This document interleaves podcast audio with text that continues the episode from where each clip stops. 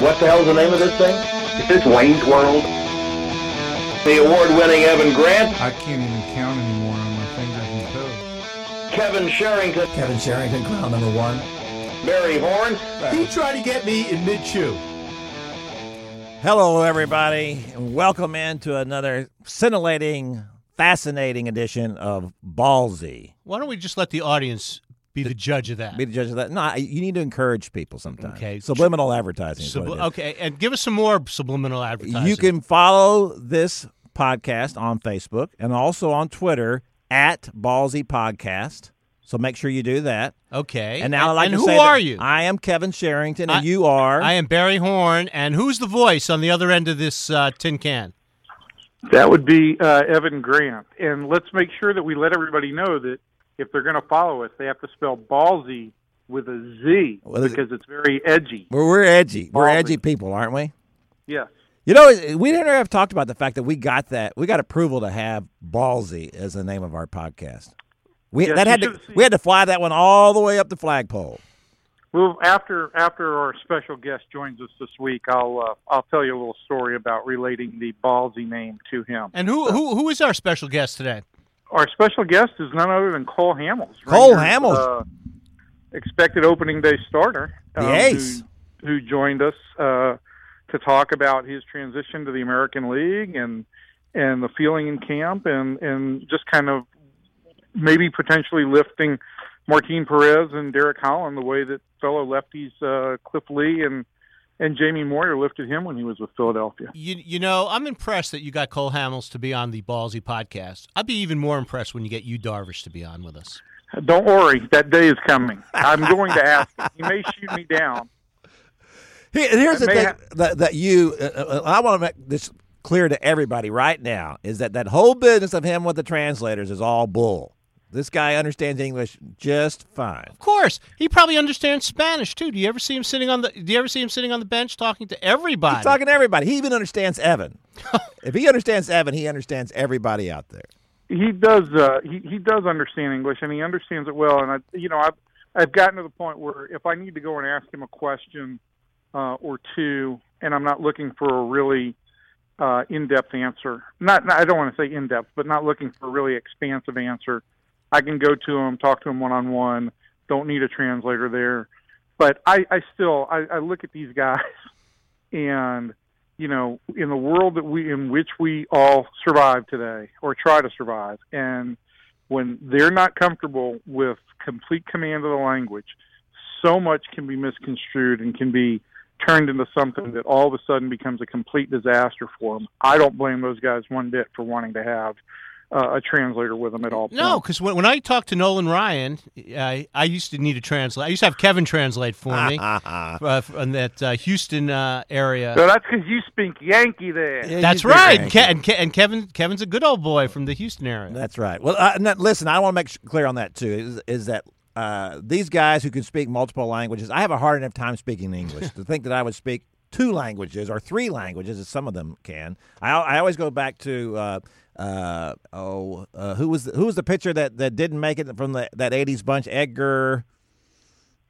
Uh, no, uh, Edward Cor- uh, Ed- Edward, Th- Edward Correa. N- Eddie Correa? Ed- Eddie Correa. That was him. Yeah, He spoke un- unbelievably great English. His English was unbelievable. And he told me, I asked him about that one day. There was, you wouldn't have no idea that he spoke, Sp- uh, was a Spanish speaker, a Abso- native speaker yeah. at all. And he said, I just thought it was important that I get this as good as I could. I, it was. Well, it was I, I will say this before we get into the meat of the show. I will say this. You know, Elvis Andrus won the award that, that the local writers chapter gives out every year.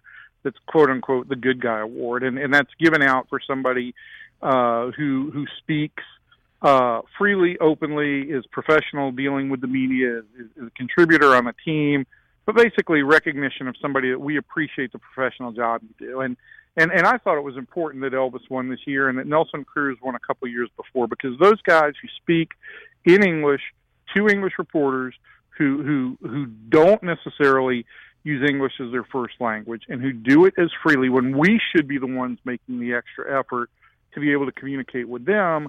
I, I think those guys deserve an, an extra. Um, uh, it, it's an extra level of cooperation. Ha- Has Adrian Beltre ever won that award? No, but he will win the award for lovable grump, all-time lovable grump. There is no man on earth who is a native Spanish speaker who speaks English faster than Adrian Beltre. He he speaks English He so fast, He's got it's quick, unbelievable. quick twitch muscles. Oh, is- Oh, my is- gosh. Is that? I don't But, know how he does it. Evan, you're in surprise. We're here in Dallas. What do you got? Well, the big news this morning, fellas. Big news, and I know that all the listeners right now are. It, it's it, They've Well, fallen let's just get asleep, to- Evan. yeah, I know. Let's just get to the to the meat of the matter. Joey Gallo, Nomar Mazara, Jurickson Profar, Lewis Brinson. They're not making the opening day roster. That is What? now official. I was counting on Not- all four of those. But you're not surprised. You're not surprised. No one's surprised. No, nobody is surprised at all. I, I, I think that there's, I think that, uh, and, and I'll say that I'm sure there's some prospect fanboys out there who would love to see some of these guys on there, but there was no intention for any of these guys to make the club this year. The most important thing is the Rangers sent out six guys today. In addition to those four, they sent uh, Drew Robinson and Ryan Cordell, two other pretty good prospects out. Those six guys hit 291 in 150 major league at bats during spring that's good show right there. Those guys showed up well in spring training. They performed well, and the Rangers have to feel exceptionally good about the way these guys performed against big league uh, uh, talent. Joey made some real strong uh, adjustments this spring, um, and he showed a real good plan at the plate. Mazara was a disciplined hitter. Profar did not have great offensive numbers, but the most important thing for Profar this spring was to show that he was healthy enough to play shortstop, and by and large he was. There were a couple throws that that I, I still think that with more time he's going to get uh, he'll get back down under his belt, but I, I think he's in a position now where he doesn't worry about the arm anymore. Let, let me ask you about that about Profar because there's something that came up and I thought was very interesting. That was at least twice this spring that he held the ball in a double play, and uh, and and Banister. What we heard back here, or what we read back here, was that Banister was going to ask him, "Did you not make the the throw because you thought it was you know fruitless? You're not going to get the guy, or was there a problem, uh, perhaps you know either mechanically or physically with him?"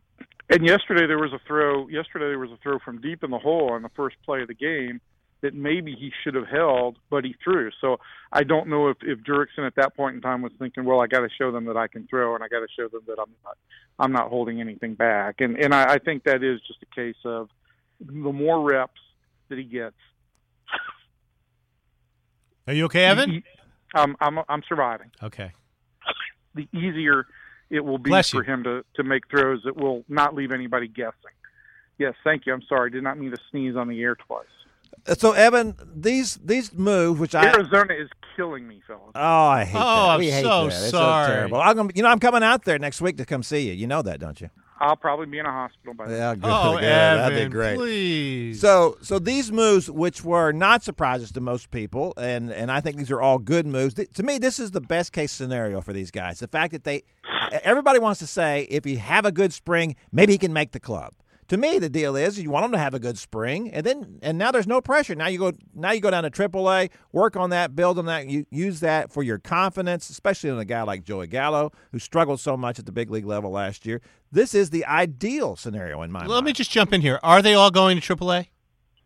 Um, Gallo, Mazara, and uh, and um, Profar. Profar have all been optioned to AAA, so they will, in all uh, likelihood, open the season at AAA.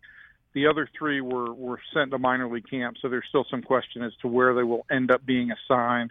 Uh, I would guess that probably they will start the season at Double A. If if you had a guess, and if everything goes right this season, would any anything goes right with the, with the major league team? Will any of them be back before September?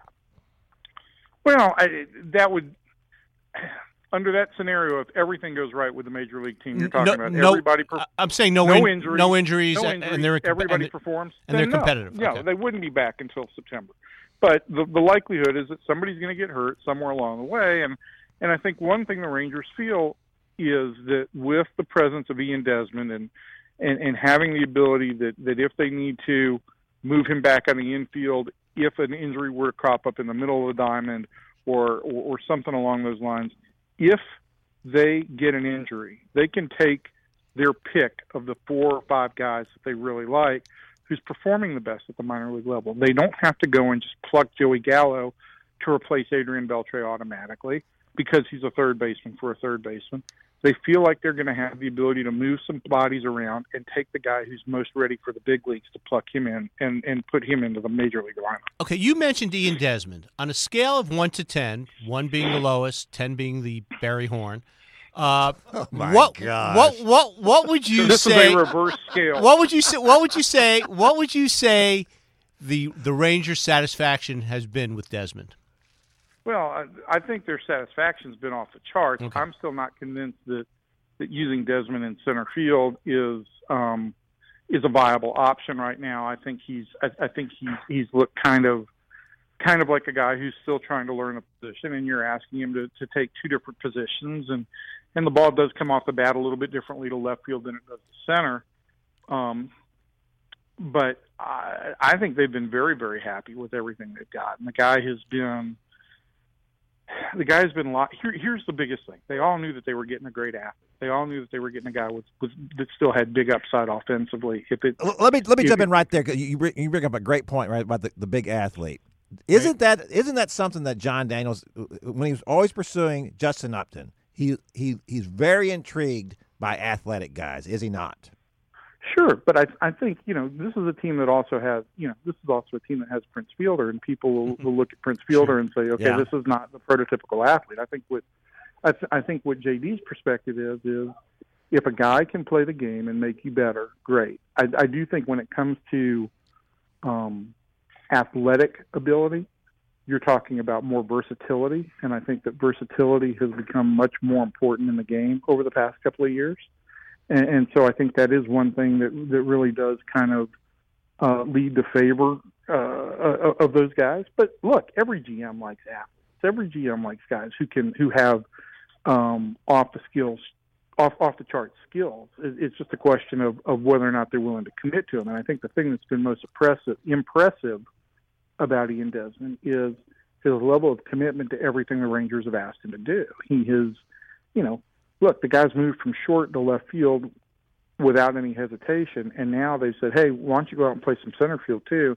And he's done that without balking. So I, I, would say that one thing about the the moving from left field to center field, uh, the, the thing about playing center field, we always make that out that that's obviously the premium position. Uh, eh, you want a guy who can run out there and who who gets great reads and all that. But from a standpoint of actually playing the position, if you've not played the outfield much, it's easier to play center field than left or right because the ball is either hooking or slicing away from you in left field and right field. And in center field, the ball's pretty much true. It's it's The- not the- it's not doing that as much. that aspect of it is is is correct. But I, I also think that we tend to, you know, the level of communication in center field has got to be greater. Yes, Um, absolutely. You've got more responsibility in center field.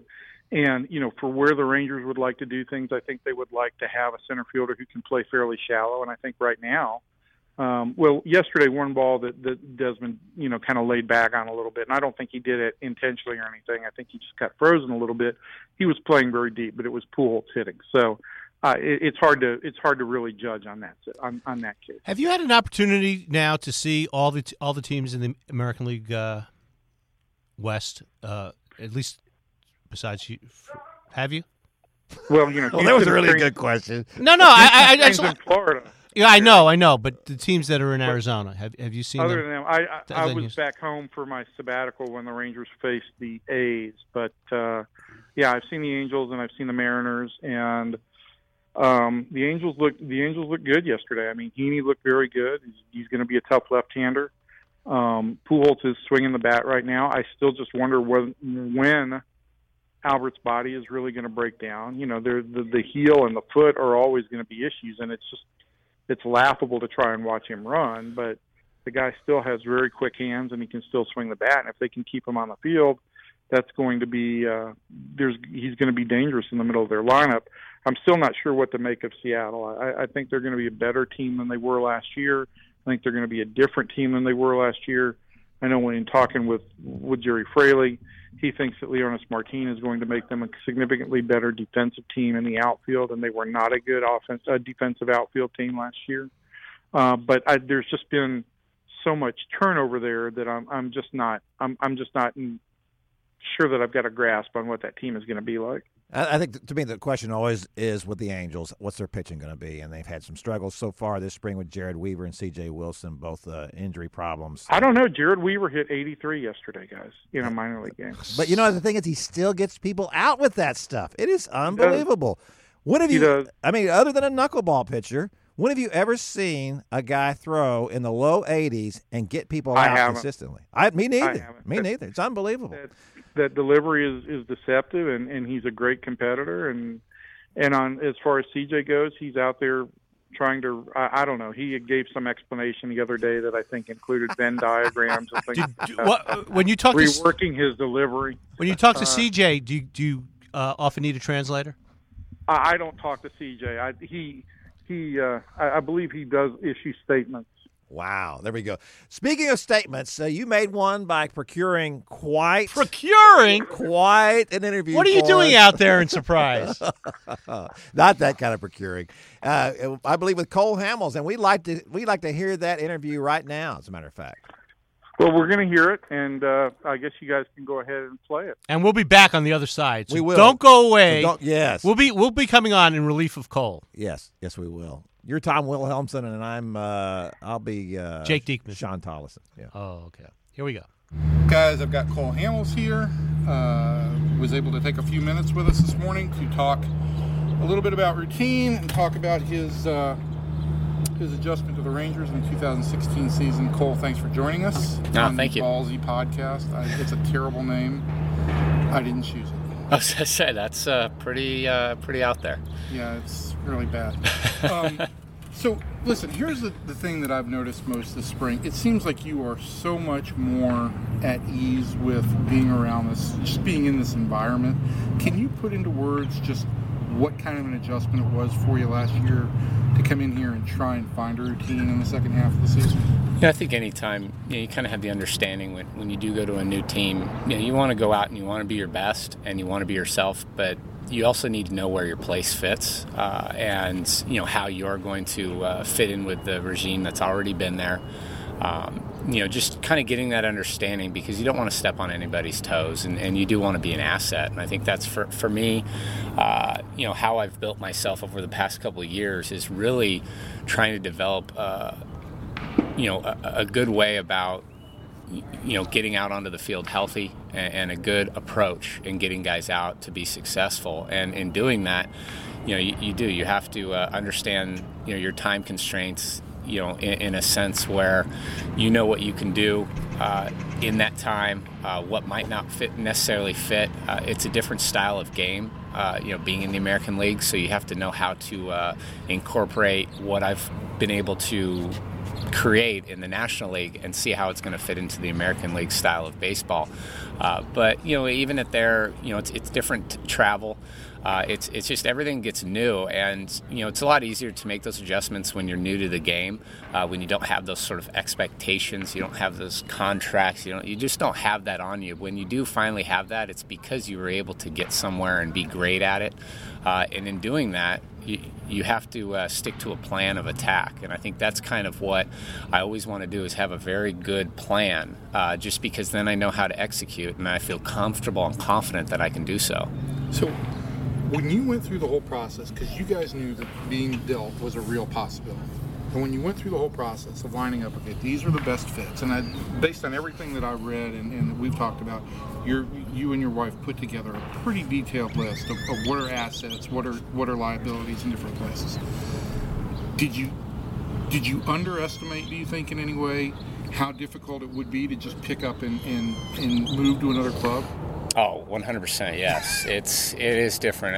As much as you can prepare and get mentally uh, in that position, uh, everything's going to be new. Every everything's going to have uh, a different sort of reality uh, than what you uh, envisioned, and it is. It's uh, it's a lot to pick up everything that you know for the past 14 years in an organization and 10 years in the actual big league of the organization to then moving over to you know different management, different coaches, different players, uh, you know different fans, different media. Uh, it's it is it's it's an adjustment period, and, and then outside of that, you have uh, you know your family that has to then go with you. Uh, that I don't think uh, people really kind of look at, uh, and and that is part of who you are. Even though I'm out on that baseball field trying to win a game as much as possible, you know that's only a couple hours of the day. Uh, the rest of that time is either spent with your teammates, your family, uh, you know, traveling. So you do have to make those adjustments, and uh, it is a, a, tough reality. But at that same point, I, I, get I love what I do, and you know I understand what I'm doing is, is great, and it's an opportunity that doesn't last forever. So you want to be at the best, and, and in order to be the best, w- the way that I feel comfortable and confident is to have a really good routine in doing so the one adjustment that you made on the mound, I think, after your first couple starts in Texas was was so surprising that the bottom of American League orders were giving you some trouble early on.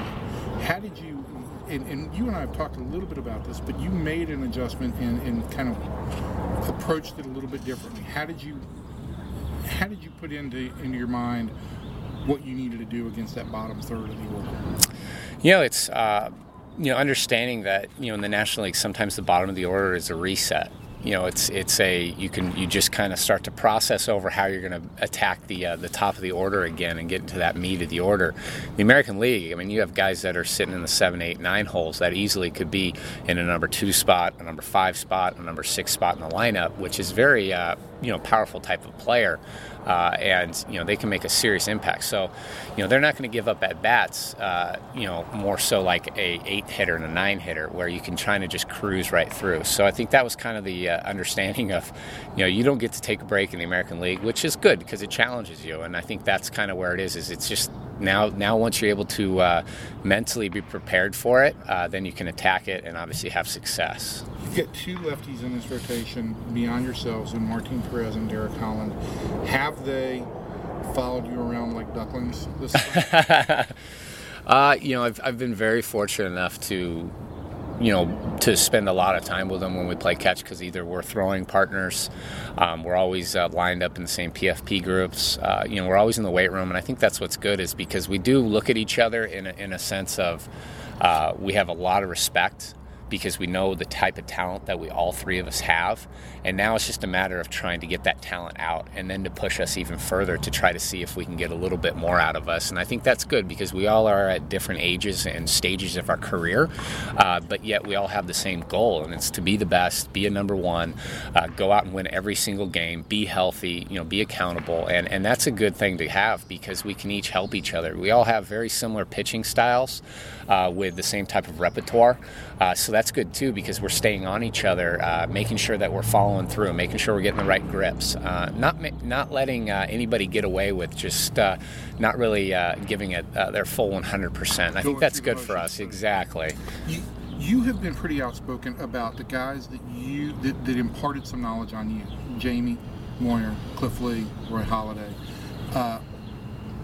do you take that? I, I, assume you take that responsibility pretty seriously about being able to pass something on to the next group too. No, it is. You know, when when you see guys that have been able to play the game for as long as the guys that I did, you, you really start to. Uh, get that understanding that it's easy to make the big leagues, it's harder to stay. And so you want to know, well, how did you guys stay and have that success? So in doing so, there's there's a certain type of uh, preparation that they give. Uh, you know, the attitude that they have day in and day out. Uh, you know, that competitiveness that they have. So, you know, that's how you know I'm going to take it, and obviously try to show those guys because I feel like that's just the you know the the prestige and, and the special part about baseball, especially at the big league level, is you know not in every single job can you pass down your information and have that pride in what you do uh, and see it. And I think that's in this game you get to see that and you get to experience it. And uh, you know it's it is it's it doesn't last forever, uh, and so you want to make a, an impact. And if you're able to then impact a few other guys that are going to be below you that then can obviously reciprocate that to others, uh, then I think you had a pretty good uh, idea of, of you know being a major league baseball player and what you actually meant to the game because we're all trying to be the best and we obviously want to make it even better in the long run. Is there something from and I know based on your relationship with Jamie he's he's given you a lot of advice over the years. Is there something that Jamie gave you or or an I don't know, an anecdote he shared with you that really stuck with you in terms of this is something I can pass on to somebody else? You know, as, as, as we get older, I think we become forgetful. so uh, it was all about note taking with him. And I never understood that because I didn't have enough experience to realize that I'm going to have to remember some hitter after 90 something at bats, and this could be a big moment in a big game in September or October, and I'm going to need to break out something that I'm had a lot of success against that he might not necessarily remember. So that's kind of where it is. Is, He is knowing-.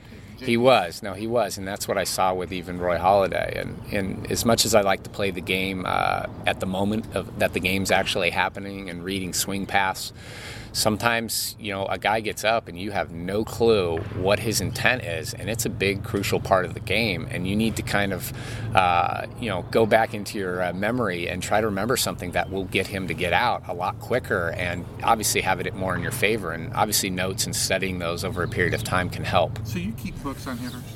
I've started to. video helps a lot better now because I mean, before Jamie and uh, some of those guys are around, they didn't have the type of video that they have now, and so I do. It's uh, my iPad, and uh, is is full of stuff. My iPhone, iPad. It's it's got a lot of information. I think that's mostly baseball related than uh, all those apps that uh, everybody else has. And How much time have you gotten to spend with, with you, Darvish? You know, it's uh, it's been kind of fun because I think you know we see each other in the weight room, we acknowledge each other. Um, you know, but out on the field, I think we are we're getting a better understanding of, of our work ethic, and uh, I think we're gonna I think we're gonna challenge each other in, in a sense where uh, it's gonna be fun. It, it really is. You know, it's it's it's like anybody. We try to keep each other accountable because we know how good we are and how much talent we actually have, and you want to see it you know out there. You want to see it out in the field to play. And so that's kind of what it is is, is like we said before you don't want guys to take it easy. Uh, and i know he doesn't take it easy. I mean he's you watch him throw his bullpens and play catch and he's got a uh, a way about him of, of a focus. And, and so that's great to see. And i think that's something that we can push each other to become better. This club, this rotation going into the season, you will be. Do you feel like, you know, I think last year you were certainly at the head of the Phillies rotation, and maybe even if you go back a year or two, depending on how people viewed Cliff at that point in time, you were at the head of the rotation. Do you feel comfortable now being the quote unquote guy? Yeah, I think I think it takes time and experience. You know, you're going to rise and fall. Uh, that's the game of baseball, and it's how you uh, pick yourself up and, and how you uh, acknowledge, uh, you know, expectations and and uh, you know not from uh, not only from yourself but from everybody else, and and then how you. How you evolve in the game. And if you're able to play this game long enough, you're going to evolve into a certain type of player, and obviously that's going to be looked upon. And so I think that's you know finally feeling content with the position that I'm at, and I think that's it. And it's you know I think it happened uh, you know over the course of about a year and a half of getting that understanding and, and knowing what it means to be that type number one guy, the guy that's you know needs to win the big game when when that big game happens. You know the guy that needs to be that first game or the second game of the postseason. It's not a burden. No, no, it's not, and and I don't think it necessarily was in the beginning. I don't know if I just knew how to handle it, um, in in what the uh, expectations were from others. Uh, it was just mostly, you know what, I've got to be uh, pretty content with myself, and I think that's why I've so, become so routine oriented and trying to make sure that I'm preparing the best because that's a lot easier to fall into uh, when things are chaotic and crazy. Is is when you can fall into that routine, uh, it becomes second nature. The biggest question going for you in spring training is will you or will you not get in a hot air balloon before you I know that's what I've been waiting for. It's uh, every day I get to see them, so I, I think that's kind of funny. Where I've been waiting for my family to see if uh, we're going to uh, make that next step. Uh, but it is. I, I think I've talked to a few guys, and they're they're all they're all against it. Are they? And uh, I know half my family's all done the whole skydiving and everything. So they I've got some family that are like, yeah, go ahead and do it. That's a lot easier than skydiving. But uh, I'm I'm gonna try to look up into it for this last week and see if I can make it happen. It is the most gentle experience I've ever had in my life. Only here's the only advice: when you land, they don't have it doesn't have landing gear, so the gondola just hits the ground, and you've got to kind of, you know. But they give you all that. Other Okay. than that, it's a really easy, incredibly relaxing uh, adventure that it was on my bucket list we did it out here. I hope you and your wife get a chance to do it because it'll uh, it, it gives you a whole different perspective. No, and here I think you know it's pretty peaceful out here with the type of terrain that you have. So I think that's always been something. Growing up in San Diego, they had them all the time because you can look at the ocean on one side and you can look at the mountains on the other. Uh, but here, it's it, the terrain is absolutely beautiful in Arizona. So I think that's why it would make it a lot more uh, uh, better. And at least we're not trying to avoid a bunch of trees like the East Coast. That would be uh, tough. Yeah, that's what you, when there's objects in the way, then it becomes a little bit dicey. Yes. All right, well, Cole, thanks a lot for the time. We really appreciate it. Nah, thanks for having me, guys. Questions Did, about that? did, did he say anything that really surprised you in that interview? Um, uh, I, just again, I think he reinforced just how much a creature of routine he is, and you know, if you think about how his routine was disrupted last year, for him to pitch as well as he did in in August and September, I think that's got to be that. That to me was the most surprising thing that it, it really did kind of upset his his routine. Um, and he, he battled through all that stuff, and I think he's he's in a really good position to, to, to succeed this year. you uh, watching him pitch last year, and, and of course the what was the, the Rangers' record with in his games, his starts was what? Pretty good. Uh, it was eleven and one. I was thinking it was ten and one. Uh, well, it was he was ten and zero in his last ten starts. After you know he had that little hamstring issue um, uh-huh. uh, in his second start with the Rangers. I think they lost his first two starts. Then he came back after missing ten days, and they won his last ten. It was ten and two, I believe. Yeah. So he he made quite an impact. Let's let's put a number on him this year. If he and I, you know, and here's the thing about Cole Hamels, and another reason why I advocated so highly that the Jon Daniels. Oh, my Oh, God. acquire him. oh, what? To tell us about all. Did you ever advocate anything that turned out to be No, crap? never, I have never. No, as a matter of fact, I said they should have re-signed Nelson Cruz as well, but uh, that didn't work out so great for the Rangers. I did it? think you have selective memory at No, your no, age. no, no, no. Oh, No, I, no. I'm, I'm not It's questioning that. I'm not questioning that, but I know you've ad- you, you've you've There may have been a couple of bad ones Yeah, in there. okay. Olivier Vernon might be a bad one for the Cowboys. I don't know. We'll see. I think I was probably right about that. But any, at any rate, don't- what what I believe nu- a former Dallas. I believe the most famous one that I remember is a former Dallas Morning News columnist telling me that the Mavericks were going to win an NBA championship now that they had Shawn Bradley in the middle. you know, Randy Galloway once said that the that the Mavericks should have taken who was the big boy from Kentucky? Uh, Turpin, Mel Turpin. Mel, Sam Bowie? Mel, Mel Turpin. Turpin. Should have taken Mel Turpin instead of Michael Jordan if they had the opportunity. Well, they Yeah, wound up. well- with, they wound up with Sam Perkins, and and, and he, he had a pretty good career. Unfortunately, Yeah, he it was wasn't not Michael Jordan. Yeah, They didn't have the opportunity. But anyway, what kind of numbers do you think that Cole Hamels is going to put up this year? Guys, you know my my perspective on this is that what he's the most important number he's going to put up is I expect 210 to 225 innings or so, and and that is so important, especially given the strength of his bullpen. That if every five days you can basically give the bullpen a almost what amounts to a complete rest, you're gonna you're gonna keep those guys that much more fresh. You're gonna keep that strength um, uh, very, very fresh for when guys like if they have to work harder when the fifth starter goes, if they've got to work a little bit harder one other night, they're going to have a, a day to really catch their breath. And and that's where I think you know beyond whatever the number of wins and losses Hamels has, I think he's going to impact the rotation on three to four days out of the week. I think you brought up a fascinating point there. Is there a possibility that the bullpen will not? They have so many relievers that uh, they won't get enough work for each of the guys. No, No, no possibility. No possibility. No possibility. No, no, we we won't. There's- do- okay. There's yet to be a manager who hasn't found a way to use every guy in the bullpen as much as he possibly can. Is there is there a formula? And I think this is fascinating because we know that there's all kinds. That's of my word, now. fascinating, Fascinating. Uh, for uh, when when a team wins it all. When the Rangers went to the World Series, I believe they had at least.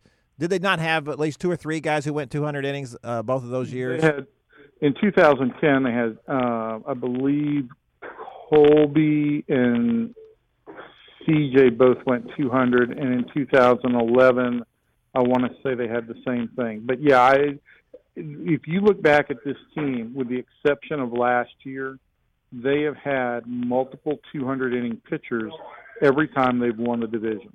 In '96, they had they had the equivalent of three guys. '98, they had Helling and Sele. '99, they had Helling and Sele. And then the, as, as we mentioned, 2010 and 2011. So if if this club has multiple 200 inning pitchers, they're going to put themselves in very very good position. And I think this bullpen is is better than most of the bullpens that the Rangers have had in those other in, in those other division winning series. I don't think there's, any, there's So- no question about that. But let's say, who do we think those 200 inning guys would be this year besides Cole? I, I think that that's certainly a reasonable uh, goal for him. Uh, is you going to get enough starts to get 200 innings? Oh no no no! No, I, no, I not even think close. I 150. think you know. Oh, I, I think that if you got the 150, including a long postseason run with Mhm. Darvish, that would be Yeah. that would be a lot. I think that if he comes back the first of June, you're looking at about 120 to 125 innings for the regular season. Uh, I think Martin Perez, who is would be my pick to really make a big step forward. I think the Rangers are going to have to watch a little bit because he's never gone more than 170 innings in a season, and I, I don't think that this club wants to jump pitchers more than 15 or 20 innings in a season. So He's never done 170 in the major leagues, has he? no, he's, he, he's done 167 is is his high, and I think that was a split season between the minors and the majors. Yeah, that sounds right. Um, That's a that's a Uh, pretty big jump. So you you feel know, more confident in him doing that than Derek Holland? Well, I feel more confident in him having a uh, uh, a real step forward than I do in Derek right now. I just think I, I, I think Perez is, is at a point where he's going to take a real step forward, and and you know I, uh, I I do think we know what what the ceiling could be for Derek. I mean, he could be a 200 inning guy, and he could be a guy who gives you 16, 17 wins. And if he does that, all of a sudden this rotation goes from from really good to, So- to potentially outstanding. So, so Evan, what Um, you're what you're, I- what you're telling everybody now is to go out and order their World Series tickets right now, if if, if all this falls into place. Guys, I'm going to say, and I, I am working on a column on this for later this week, but the vibe here is so much like it was in 2011. The, this team, this team was coming off a very good season. They knew they were a good team. They enjoyed being around one another. They are very driven. I, I, I think that uh, providing there are no catastrophic situations that take place here, this team's in a very good position. Um, I, I, I really like what I'm seeing here. Are you, are you willing to put that in three inch headlines? Um, three inch. I don't know if I want to go three inches yet. Maybe maybe thirty point headline. Wow, 30 point. So uh, I want to go back to one guy in that pitching stat that we did not talk about. How many innings did Colby Lewis put up last year? Colby had a career high 204, and 204 Hey. innings, and he's and he's going to be the fourth or fifth starter. he will. I, I well, I honestly think he'll open the season as the number two guy. I, I think he'll go left right with Colby in the number two spot, and then another, and then one of the other lefties in the number three spot. But I think when the season is over with, he, he'd be you know typically the number four, number five guy. And and here's the thing, um, with Colby, you could you could if he stays healthy, he will fight and give you 200 innings. Um, the question is, you know, with with what that body's been through, and as age progresses, will it allow him to stay out there for 200 innings? I will say this: the guy has dropped 25 pounds. He's found a new way to do cardio, and you know, he basically didn't do any cardio the last half of last year because his knee was so bad. Um, he's in good shape. He's never going to be an overpowering pitcher anymore, but he's in good shape. He knows how to pitch. He knows how to battle. Um, I, do I want to count on him for 200 innings? No, but I think the sweet spot for Colby would be somewhere between 175 and 180. And and while yeah, you want to have multiple 200 inning guys, if you've got a staff full of guys who all give you in the 180 range, you're still going to find a way to to really conserve that bullpen. Evan, we're going to have to, to start wrapping this up, but we have to ask, what did you what did you uh, talk to Cole Hamels about about the the name of the podcast? Well, I, I got to tell you, you know, when I, I just watched his face when I said "Welcome to the Ballzy Podcast," and it, the the blood the blood drained a little bit, and um, I, I I you know I know that we all thought it was a great name when we came up with it, and it's fun to say when it's the three of us. But every time I like do an interview with somebody and I say, "Hey, welcome on into the Ball Z Podcast," Do, did you do you say it's with a Z? Do you do you tell them it's with a Z? Uh, no, I don't tell them that. No, I, It I, would've I been leave better that with All right. out there. And Kevin got to ask his question. My question is this: When Kevin gets to Arizona, will you pick him up at the airport? Does he insist upon sitting in the back of the car?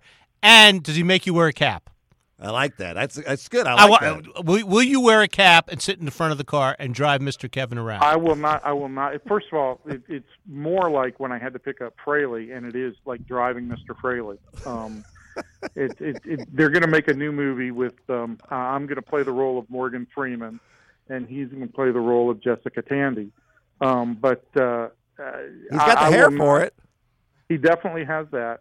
Um, I will not let Kevin sit in the back seat. I am just hoping once again that when Kevin gets out here, I'll be healthy and we can go and eat at some of his favorite restaurants and and do Chelsea's all the Kitchen. fun-loving things that Kevin and I like to do. Let me just tell you, I Kevin always insists when we go to lunch that I drive, and then he tells me how to drive, where to drive, where to Uh, turn. I'm going too fast. I'm going too slow. No, you're never going too fast. You're always going too slow. it's- so I it, it, just Barry, let, let I him believe, drive. I believe that we came up with the nickname Bubby, which, as everybody knows, is Yiddish for grandmother. After watching you driving on the highway. oh my gosh! I And thought I thought it was for Bubby Brister. Well, here's the great part too. You can't even see his head over the steering wheel. He he gets way down on the steering wheel. It's really good stuff. I think it's time to say goodbye. But Evan, Yeah, before it you go, do you know that we also talked to David Moore, who's by the way at, at, at some Waldorf Astoria hotel in Boca Raton? Are you staying in a Was Wal- he? He's at the, the NFL meetings are at the Waldorf? Because we were at the uh, at the Boca Raton Club and Resort for the baseball GM. No, he- he's he said he was at the Waldorf. So he he's and he's ordering room service every five minutes. He said. And uh, let me ask you a question: Did Jerry have a translator with him for the owners' meetings? Yeah, he needs one. That's a good point. No, but I but like David's that. been with him so long. He he knows what's going on in Jerry's mind. Nobody knows what's going That's on. in scary. That's really scary. So, and, and And- then and then we have a special Final Four uh, men's basketball tournament uh, podcast today with Chuck Carlton. How's that? Kevin, how uh, how is your Final Four looking? What was your Final Four? I believe that first of all, I had uh, I had Kansas. I have Oklahoma. So did I. So did I. Uh, and So then did I, I. So did I. You had Baylor. Uh, Did you- didn't you I have did not have Baylor. No, Okay. no, no. I, I, No. no. I believe I believe I had North Carolina. But here's the one I had because you told me to take it. I did. You told me to take Michigan State? Michigan State. That's what Goose told me. Yeah. Goose guaranteed Michigan State. that was guaranteed. nice. when when half of my Final Four, when Michigan State and West Virginia went out on on the first day, I kind of was glad I didn't fill out a bracket. I didn't Yeah. fill out a bracket either, Yeah. but I did predict that Baylor, the Baylor women, would go to the Final Four. You How's did. that? Oh, that- how's that- that's a tough How's that for going out on the Yeah, limb? no and kidding. UConn too. Yeah, you're really That's- reaching. That's an ender. All right, fellas, it was a pleasure talking to you today. Have a good one, Evan. Evan, feel better. All right, guys, bye. I think that's it. I think there's nothing left to be said. There's but, nothing left but- to be but said. to say goodbye. Bye See you on the next Ballzy podcast. with a Z.